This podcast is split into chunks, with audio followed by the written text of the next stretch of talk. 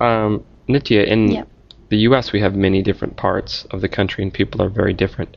What about India? Are the people very different in different regions? and- Yeah, there, there's one difference I like. Uh, I think that in India, different parts they have totally different languages. That's sometimes it's a problem because somebody who come comes for uh, travel, for traveling or something in northern part of India from south, it's really difficult for them to manage with the language because though our national language is Hindi, and also like um, the constitutional national language is English but still i mean india is really huge people coming from south there are some people like uh, who do understand hindi to some extent but there are many people who don't understand at all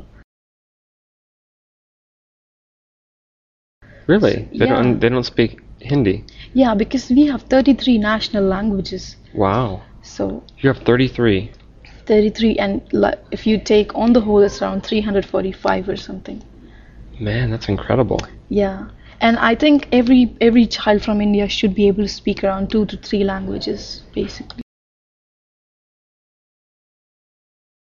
What are the most common languages that people speak in India? I think Hindi, Gujarati, Punjabi. I think I cannot say common. Every state, every like we have 27 states in India. Every state has its own language, our, our general language. 27 different general languages. Yeah. That's what divides the country. Is the languages. No, it's divided by the states.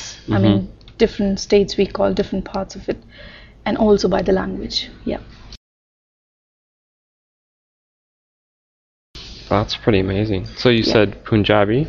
Punjabi, Gujarati, Tamil, Malayalam, and Wow. they're huge. Yeah. That's that's pretty amazing. How many languages do you speak? Six. Six. Yeah. What do you speak?